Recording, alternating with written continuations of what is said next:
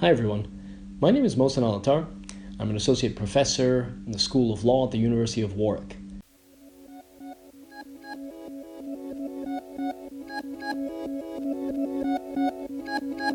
The following podcast is designed primarily for university students or those considering university studies.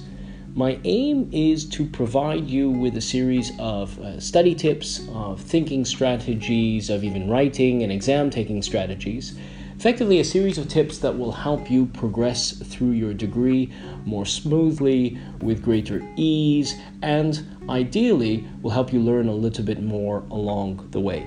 These are a series of tips that I provide my own students, um, and it occurred to me that it might be of greater value to a wider pool of students out there.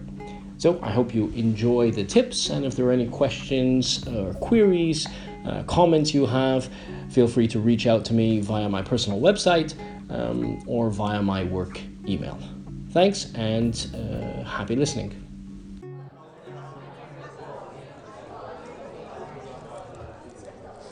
Still here. great, thanks. Thanks, Anima. Um, so I'm thrilled with the numbers. Um, this is great. I'm actually even a little overwhelmed. I was not expecting this kind of a turnout. I assumed there'd be two rows. Uh, but seeing that many faces makes me uh, have to up my game. so let me do this the best I can. You're here to study law. You are here to read law. Now, one of the consequences that the British, or as a result of the British using the term reading law, is that students often confuse what studying law means, what it entails. And the focus ends up being on reading. Now, let us take a moment and consider what the word studying actually means. So, when it comes to studying, what you are doing is devoting time. So, if you were to look this up in any dictionary, you would see that studying involves devoting time. So, the first thing is that we know it's going to take time. The second is that you are devoting attention as well. So, it's not just dedicating the time, you're dedicating the time and the attention, but dedicating the time and attention toward what? And the what is what's most interesting here. It is to gain knowledge, to gain knowledge, and to develop a skill. So we're devoting our time, we're devoting our attention to gaining knowledge, to developing a skill.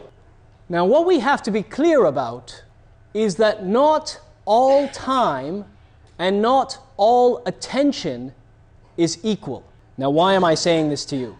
What is the orthodox approach toward studying that law students engage in? Nothing else.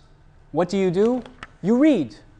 You read textbooks, you read notes, you read PowerPoint slides, you read anything you can get your hands on. You're laughing because you're thinking, what else? you read. You spend all of this time reading, and all of you, as I was just told at the outset, are overwhelmed by how much reading you have. So you spend all your time reading. Now, that is a very inefficient and, to be clear, ineffective approach towards studying. Why? To read everything, you have to devote a considerable amount of time, but only dedicate a little amount of attention. Now, what do I mean when I say that? All of you have experienced this. You are sitting there reading a paragraph, reading a page, and then you say, Oh man, what did I just read? And you read it over. You're smiling and laughing again because it probably happened to you 20 minutes ago. You know full well. Your attention to this is razor thin, which is one of the reasons why students love reading so much. It doesn't actually take that much effort, but it gives you the illusion of effort. Oh man, I spent eight hours in the library today reading. What did you read about? I don't know, but I know it was important, man. It was eight hours. It must have been important. So, this is where I say inefficient and ineffective. It takes a lot of time and it takes very little attention. So, in terms of the impact on your learning, when it comes to studying, that to me is one of the least valuable activities. Wait a second. Is Mohsen telling us that we shouldn't read? No, not at all. What I'm saying is that you should privilege, when studying, activities that minimize time, but that maximize attention, as that is where you will experience the greatest return. That is where studying becomes effective. Now, there's an approach that I have shared with a number of students in here, my personal tutees in particular, and it's the approach that I'm going to speak to you about today. I call it a triangular method. A triangular method because it involves three activities. And it's a way then of you honing in on key activities when it comes to studying so that you can, as I said, minimize time and maximize attention. Now, this triangular approach involves three steps. The first step is information gathering. I am gathering information. Very good. The second step is conceptualizing. The third step is articulating.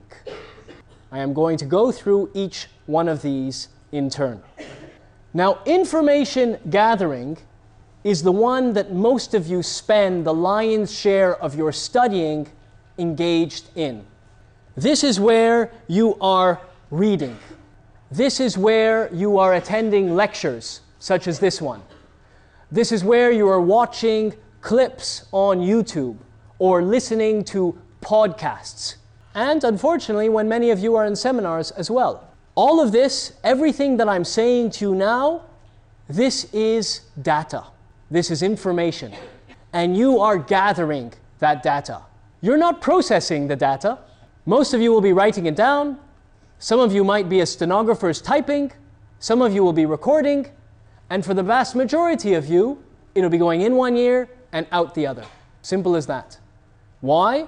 As I've told my seminar students today, this model of pedagogy is inefficient. Why? You only retain 10% of what you hear within an hour of having heard it. That means you will have forgotten 90% of what I've said by the time today's session ends.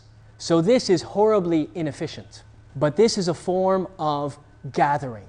I am collecting data. When you read, you are collecting data. When you watch pod or watch videos, when you watch clips, you are gathering data. When you listen to podcasts, you are gathering data. Now that is a step in your learning. It is an important step, but it is hardly the only one. You use this as a means of gaining exposure to the data. So, those students who have sat in on my lectures will know that I provide you with a series of narratives, stories around the law. And the idea there is that you will remember a little bit of these stories, and hopefully it piques your curiosity that you decide that you're going to explore the subject further. But that is all it is. It is a stimulation, it is a provocation, it is an invitation for you to do more. But it is not the end. And I would probably go so far as to say it's not even the beginning. So, this is where we have to try to expand our exposure and to deepen our exposure. And that is why these different methods become useful. So it's not enough to attend lecture, it's not enough to read, it's not enough to listen to the podcast. All of those are useful, but you have to do it in a manner that, as I said, minimizes time and maximizes attention.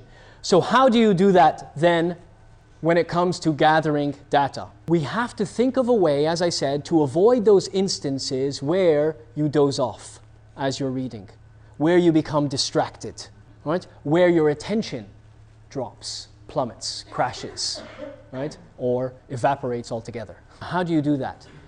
This is where the level engagement comes in. And there are two methods that I would suggest. The first one is you have to break up those tedious, dry activities into blocks. And blocks where you know you are reading something for a reason. So, what does this look like? I don't read a chapter for the sake of reading a chapter. I don't read an article for the sake of reading an article, and I virtually never read a book from beginning to end, ever. Anytime I read anything, it is going to be for a chunk of time and because there's a goal. There is something that I'm looking for. So, how do I do this? I break up my time into slots. And I study, by this I mean reading, I study for 45 minutes. I operate in 45 minute blocks. Why do I do that? Any football fans here? Why? Football is set up into two 45 minute halves. And I often like to break up my studies by watching a half of football. And so I study for 45 minutes, and then I watch 45 minutes of football, and then I go back to my studying. That was my break. Now, that 45 minutes, I know, is invaluable. It is precious. It means my phone goes on airplane mode. It means my Wi Fi is off. It means my mate is at home. I'm working for that 45 minutes. Afterwards, ah, go crazy, do whatever you please. But for that 45 minutes, you're focused. And you know then that you've got that 45 minutes. So that's the first bit. You've got the slot, but you still don't have the goal. So why am I reading this? What am I trying to gain? Now, I'm usually reading because I need someone to explain to me a concept I don't understand. I need information to prepare a lecture. I need information to help me write an article or a chapter. And occasionally I read just for the fun of it. But in all of those instances, I know why I'm reading. So the times when I'm reading for the fun of it, if I'm sitting in a cafe and I have a book, I don't mind being distracted. I don't mind having a chat because this is enjoyment. This is me socializing, but I happen to be socializing with a book. And the reason I read to socialize with the book is because I still want to enjoy reading. And if all I do is pile on top of myself the way you do, a series of textbooks, of articles, one after the other, never ending, to loathe reading. It's not something that you ever look forward to, which is why your attention then diminishes. So every time I sit down to read, before I begin, I say, What am I trying to achieve? What am I going to get out of this text? Why am I dedicating 45 minutes to this? Or 25 minutes if you operate in 25 minute slots?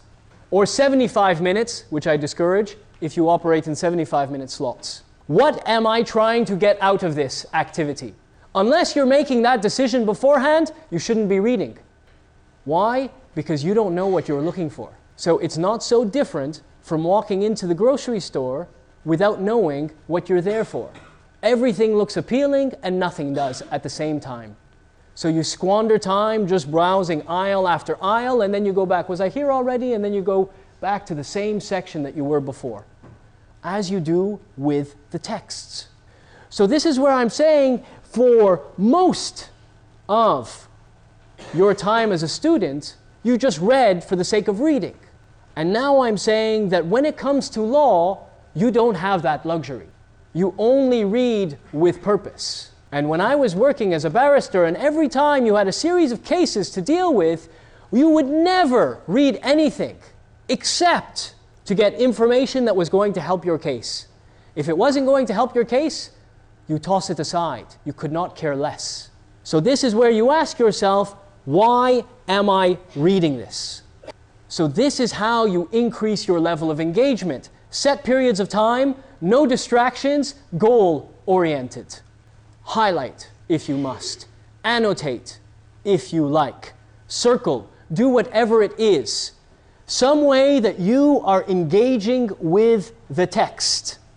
Because we are trying, as I said, to counter that minimal attention that you have when it comes to reading. But why you are annotating, why you are highlighting, is because you are identifying the information. Remember what we said this is information gathering. You are identifying the information you are trying to gather. How often have each of you read a book without knowing what you were looking for? And you read those chapters for the sake of reading. And you got through it, and by the end of it, maybe you had highlighted some portions, but there's no connection between what you highlighted on one page and what you highlighted on another. Which is why you decide at the beginning, I want to understand the separation of powers. This text is going to help me better understand that. So I'm looking now at portions of it that help me understand the separation of powers. If this text does not help me understand the separation of powers, I put it aside and I look for one that does. Because that is my goal now to understand the separation of powers. You do not have the luxury of reading for the sake of reading. You read for goals, you read for lessons. Now, I like to say, and this is the last bit that I'll say on data gathering, I like to say that we can approach data gathering in three ways. Only two of them are useful, and one is in fact destructive. The first one is scanning. Scan. I get a book, I scan the table of contents. I look to see the table of contents first. I go through the table of contents. Where's the information that I need? Where is the data that I want to gather? Chapter 7. I don't care about the six preceding ones. I don't care about the eight following ones. I'm there for chapter 7. I get to chapter 7 and I flip through all the pages quickly. How many sections is this broken down into? Five. Okay? I have 45 minutes. That means I have nine minutes for each section. Well, that is it. So I scan. Once I scan, then I snipe. All of you have heard of snipers? You hone in with precision. Scan, snipe. If all the information you need in that chapter is in the first three pages, snipe those three pages and move on. There is nothing else that is necessary for you. Scan, snipe. The third one, which I caution you against, skimming. Skimming is very different. Skimming is where your attention is low, your distraction is high, and you're just flipping from one page to the next. That, I say, is destructive because it gives you the illusion of studying. It gives you the illusion of learning. It fools you into thinking that you've actually done something when you've done nothing, which is why I say it is destructive. It is worse than not doing anything at all. So when you are gathering information, reduce the time by focusing in on slots, minimizing the distractions, increasing your attention, your level of engagement by deciding at the outset what information am I trying to get out of this scanning, sniping, and moving on. And then you're done. For me, data gathering only takes up one third of my time. So you feel overwhelmed with reading, and I say no. Only dedicate one third of your time to reading, because one third of your time is merely information gathering. And you need to gather enough information to move on to the next stage. The next stage is conceptualization. Conceptualization involves doing something with the information that you have gathered. So you've gathered this information, whether by highlighting it, whether by annotating it, whether by sniping two or three pages. Now I know what's important. So, what in fact am I now going to do with this data, with this information? And this is where something needs to be done. Now, what is the mistake that students invariably make? Is they reread the data. Whether it's rereading the highlighted portions, whether it's rereading the notes, whether it's rereading the lecture slides, just ask yourself now, I don't even need a show of hands, how many of you have reread your notes when preparing for an exam? It is a standard approach. And yet, it is the wrong approach. Why? Because on an exam, you're not being asked to read, you're being asked to do something else.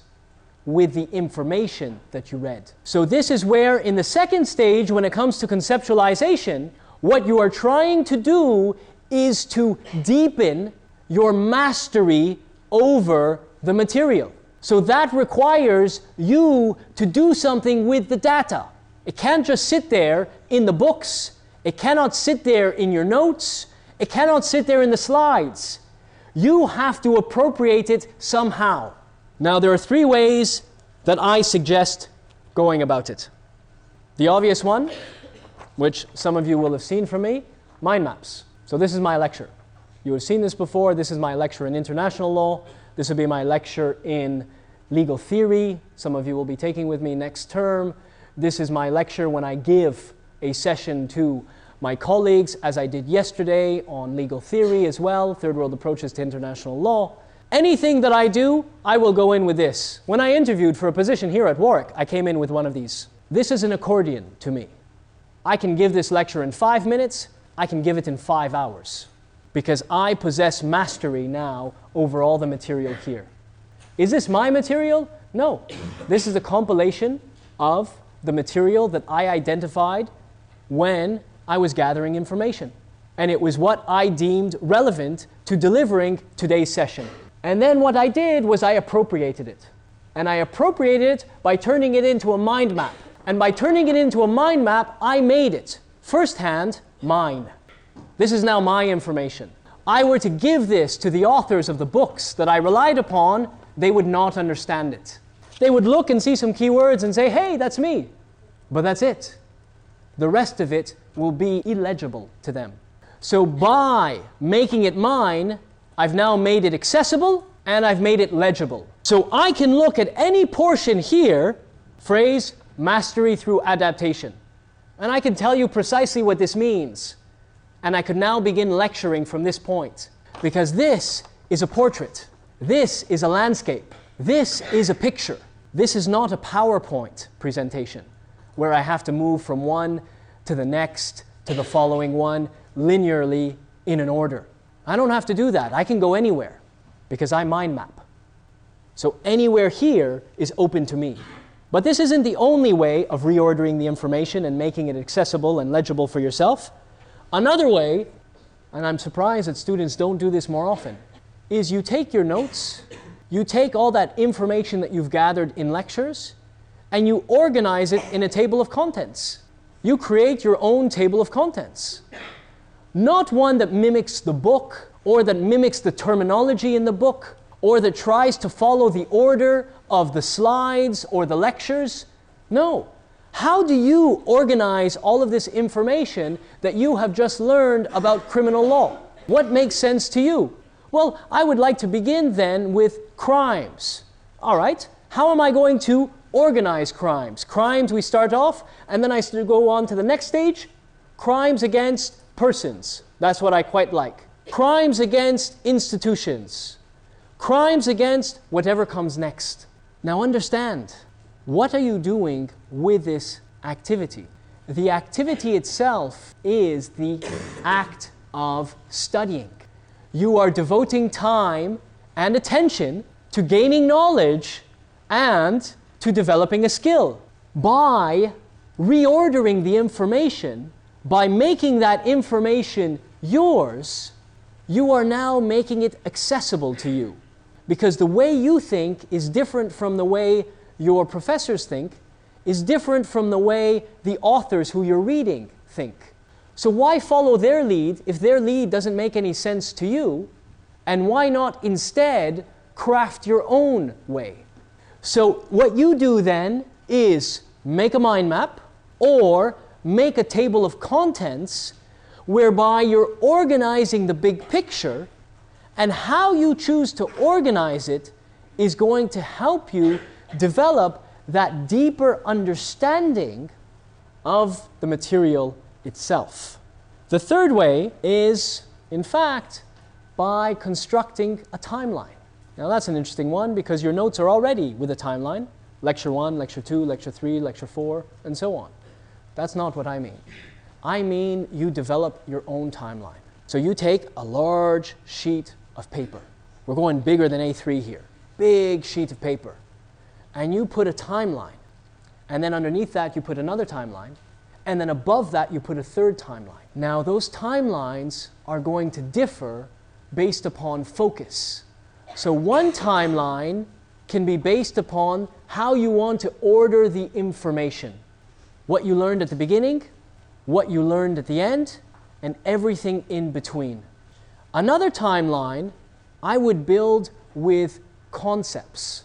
So, for my own students of international law who are still in the room, where would you place the notion of sovereignty? It covers the whole gamut of international law, but there's a point in time where it emerges. And that is what I would put there. So, as these different concepts emerge, then you begin to think of law not in terms of a series of discrete concepts, but now you are thinking relationally. What is the relationship between one concept and another? So, sovereignty, if I put it in the mid 17th century, but I know that we studied international law in the 16th century also, so I can't put sovereignty twice. That would make no sense for the timeline. So I have to pick something else, another concept. And that requires me then to make a decision. And as I'm making a decision, I'm making the information mine. I am making the information accessible to me. I am making the information legible to me. So when we conceptualize, what we are trying to do is to develop a big picture view of all of that information we gathered. Remember, we read a bunch of chapters, we read different books, we read these articles, we sat in on all of these lectures, we took these notes, we downloaded the PowerPoint slides. This is a mess. There is no way I can study all of this information sequentially. It is impossible. Which is why I said, never read your notes again. Write your notes once, identify the information that's relevant, extract the information into a mind map, into a table of contents, into a timeline, and then put it aside. File it away. If one day you need to go back to it for some reason, it's filed away and you know where it is. And you go back to it. But now, when it comes to studying, all you're doing is studying this one sheet because this contains all of the information from that mass that is on the floor. It just happens to be organized in a legible and an accessible manner. This is accessible. Your notes are not.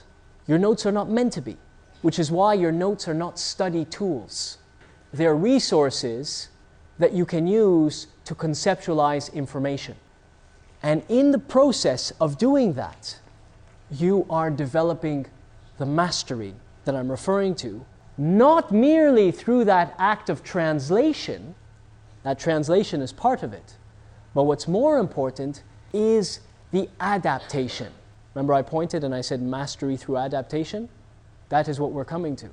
You are now adapting the information in a way that services you. I love it. I own Google. so I don't actually know what to say next. I was going to say mastery through adaptation, maybe I ask you to say play, and we're done. So this is where you take the information, and as you're adapting it in these different forms, the mastery is deepening. And every time you reconceptualize it, you reorder it, you understand it a little bit better because you are changing the relations. So I just started uh, supervising a new dissertation student, and he came to see me and on a whiteboard. I said to him, Okay, why don't you tell me some of the key words that you would like to appear in your dissertation? And we were writing it down. And then I put one in the center. And I said, Okay, now build an argument from this and build the argument just based on the key words. So he said, if I start with this one, I'll move on to this one next, and the third one, and the fourth, and the fifth. And then he had two that were going in other directions. I said, great, it's a whiteboard, so I can erase it. I erase it, and then I had him do the exercise again with another word at the center. Now, of course, if you change the center, if you change the frame, it changes the argument. changes the investigation, it changes the analysis. And so now he had to think of his project in another way. And then, of course, what did I do after that? I erased it and we had him do it a third time. And this is precisely what I do with my doctoral students. And in the process of reordering that information, they are developing that mastery. And what are they not doing? They're not reading their notes, they're not reading the books, because we're not in the process of information gathering. In that hour that the dissertation student was in my office yesterday, we were conceptualizing. And I told him, I want you to come so we can conceptualize your project. So then we're just playing with keywords. We're playing with the information that we've already gathered, which is why I draw a very clear line. I throw a wall between them. If I'm spending 45 minutes reading, it's 45 minutes reading, nothing else. I don't conceptualize and I don't articulate, which I'm coming to next. I just read. If I'm conceptualizing, I never go back to a text. Even if there's a word that's unclear, I have to figure it out. And if I can't figure it out, I make a note, gather more information on this subject, still unclear. And then when I go look for an article to read, I look for an article that helps me clarify that issue where there's a gap. But otherwise, that hour, that slot, is dedicated to conceptualizing. Final one articulation. Obviously, if I spend a third on gathering and a third on conceptualizing, I'm spending a third of my time articulating. And this is the action that can have the most dramatic effect on your performance at university, and it's the one that students shy away from the most. I can't say that you shy away from the conceptualizing because you probably never thought of it. But this you will have thought of, and you wouldn't have done it, despite the fact that you know the gains that can be made. Why? Because the attention level for this one is through the ceiling, and this is the articulation. Now, regardless as to all the information that you've gathered, all the information that you've conceptualized, if you don't carry out this next step, it was all a waste. The next step is essential. The next step is articulation. This is where you practice putting what you have conceptualized in use. And you do so in one of two ways orally, textually. You speak it or you write it. You've already mapped it, but now you have to articulate. So I've been speaking to you for what now? 40 minutes? How many words are on this sheet? 30? 40? How many words have I spoken? The hundreds? The thousands? How do I translate this into the session I'm delivering to you now? Practice. How many lectures have I given over the past 10 years? Countless. That doesn't mean that I'm special. It simply means that this is the activity that I engage in. And the more I engage in it, the better I get at it. And so give me any topic, and I could probably churn out a lecture within 20 to 30 minutes of looking at the topic. Because there are techniques associated with delivering a lecture. And one just has to be clear what those techniques are and practice them. The same is true for writing an essay. The same is true for taking an exam. The same is true for giving a presentation. The same is true for every action that you are required to undertake at this institution. And here's the amazing thing you know precisely what is expected of you before the course, before the module begins. You just look at the syllabus and it tells you how you are going to be assessed. There's no secrecy, there's no mystery.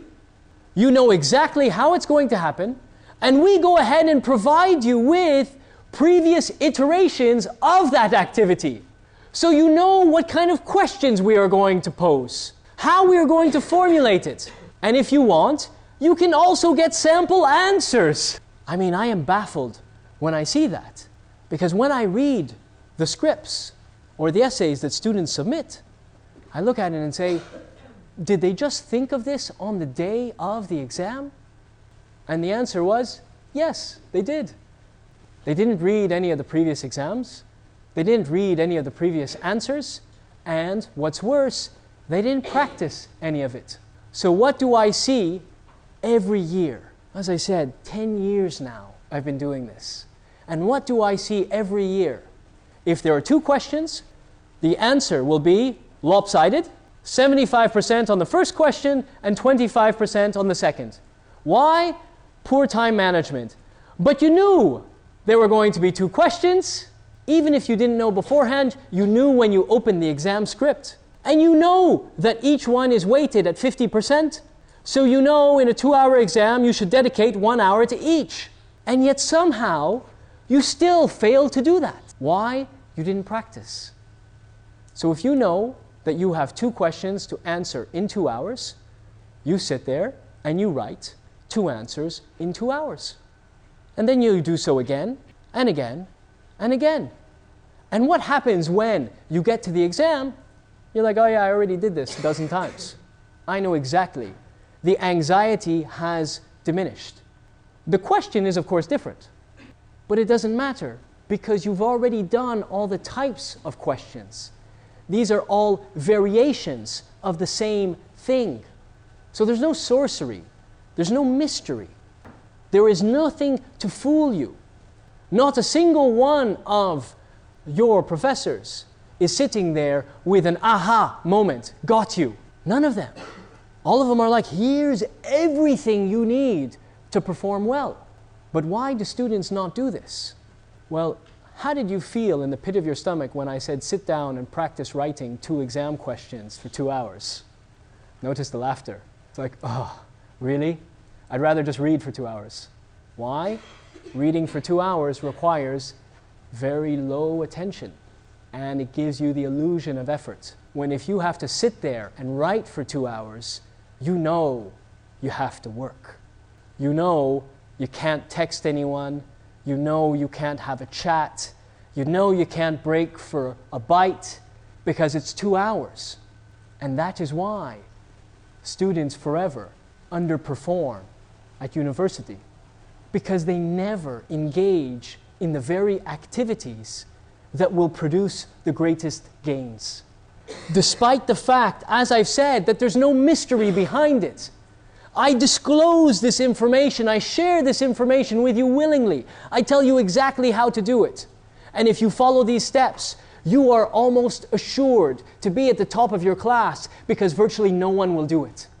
And yet, even some of you will not do it because of the effort associated with it. So these exercises, and this is where you need a series of exercises, are intended to achieve four goals.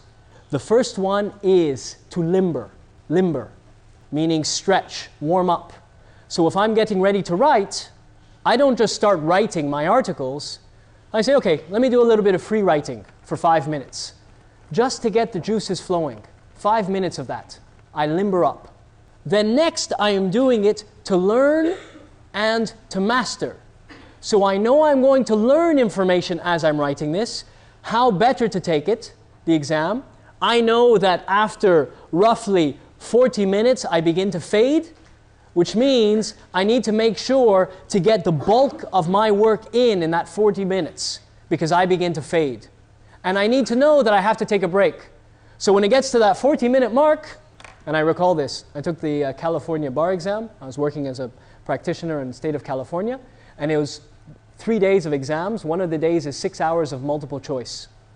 And I had built into it a 10 minute break every hour.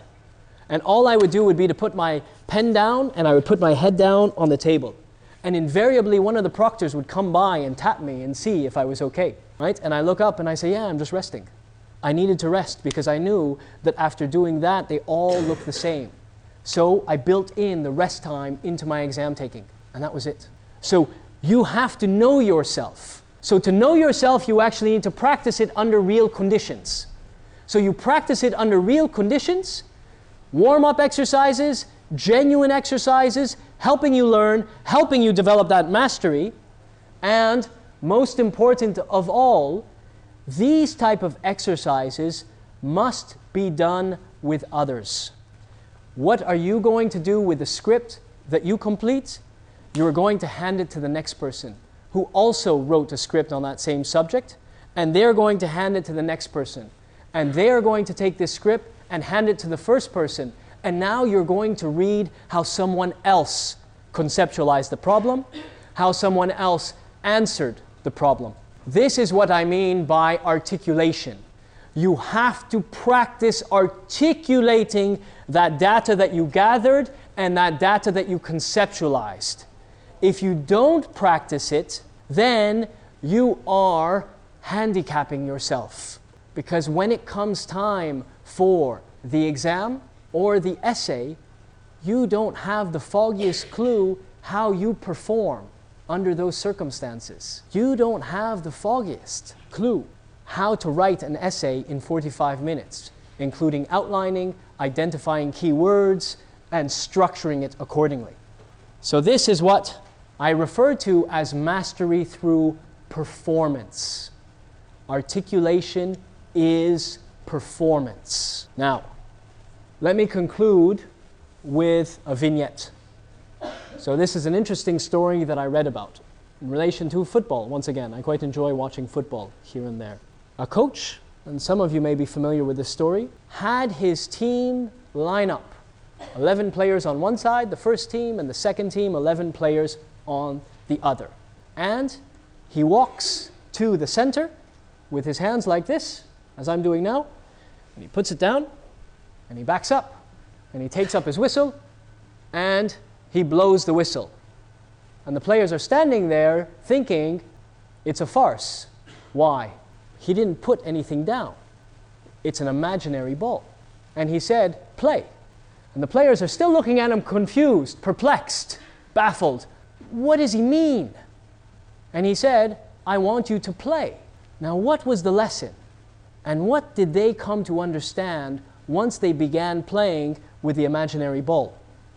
That it's not just about the ball, it's about your position in relation to everyone else. It's about everyone else's position in relation to you. It's about anticipating where people are moving, anticipating where the defense is going to go based upon the angle of the kick, based upon the force that the person utilized when kicking the ball. So you see someone do this. Well, I know it's gone that way, and it was a side footed pass, so it probably wasn't that hard.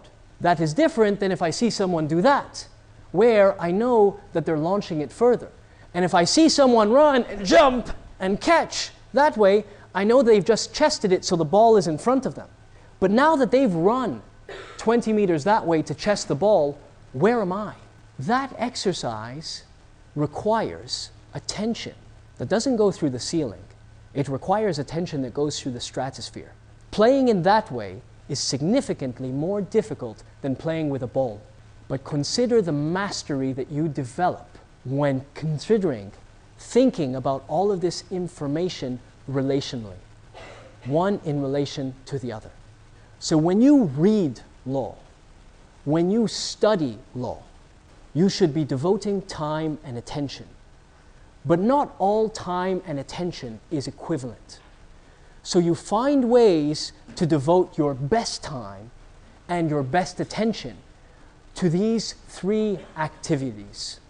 Work with this triangular model, try these different activities, and then come back for the next session and I will provide you with additional tips that can help you build on these ones. Thanks.